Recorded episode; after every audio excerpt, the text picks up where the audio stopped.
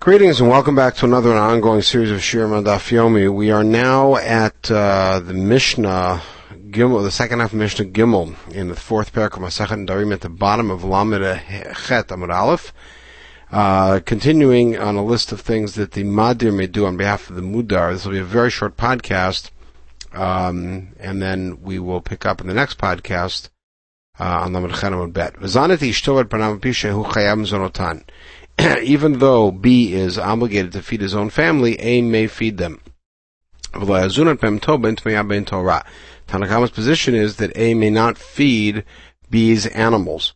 The obvious reason is getting benefit. Rabbi Eliezer Omer zanit ve'eno zanit Rabbi Eliezer disagrees and says you can feed a non-kosher animal, and we'll see why. Amrulo ma ben Torah. So they asked him why the distinction. Amrulo Shatohara nafshala shemaim shalo. A kosher animal, uh, its body is his. In other words, when you fatten up the animal, that that's his own gain. Utmeya nafsha v'gufa shemaim. It has no benefit to him. Literally, it all goes to heaven. But what it means is it has no benefit to him because he can't eat it.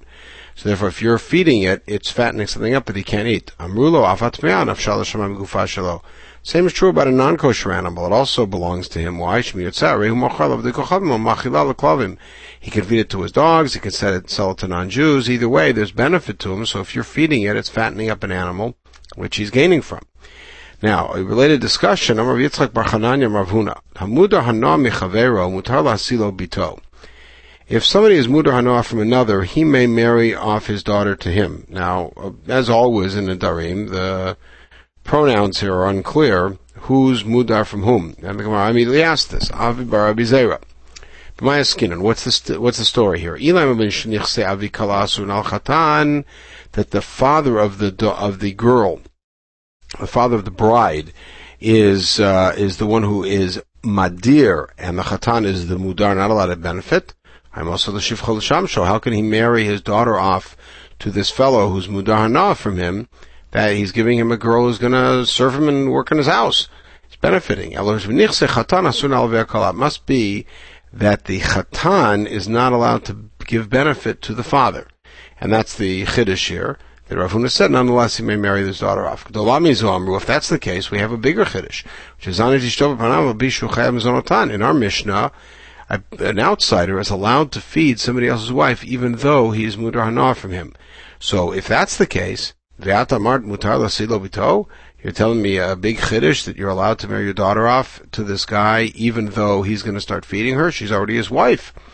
That's not as big of a chiddush as saying that so you an outsider can feed an outsider who's, who is madir can feed this man's wife. So that is not likely that that's what Rav Huna meant. We have to go back to our first possibility that the father of the bride uh, is the one who is the madir. Must be that the daughter is already of age and she's marrying on her own. The Breita says if you're mudar, you're not allowed to marry your daughter off to the mudar. But you can help your daughter marry him on her own um, because it's a midata. Okay, so now a related teaching Rabbi Yaakov, Hamadir b'nola Talmud Torah.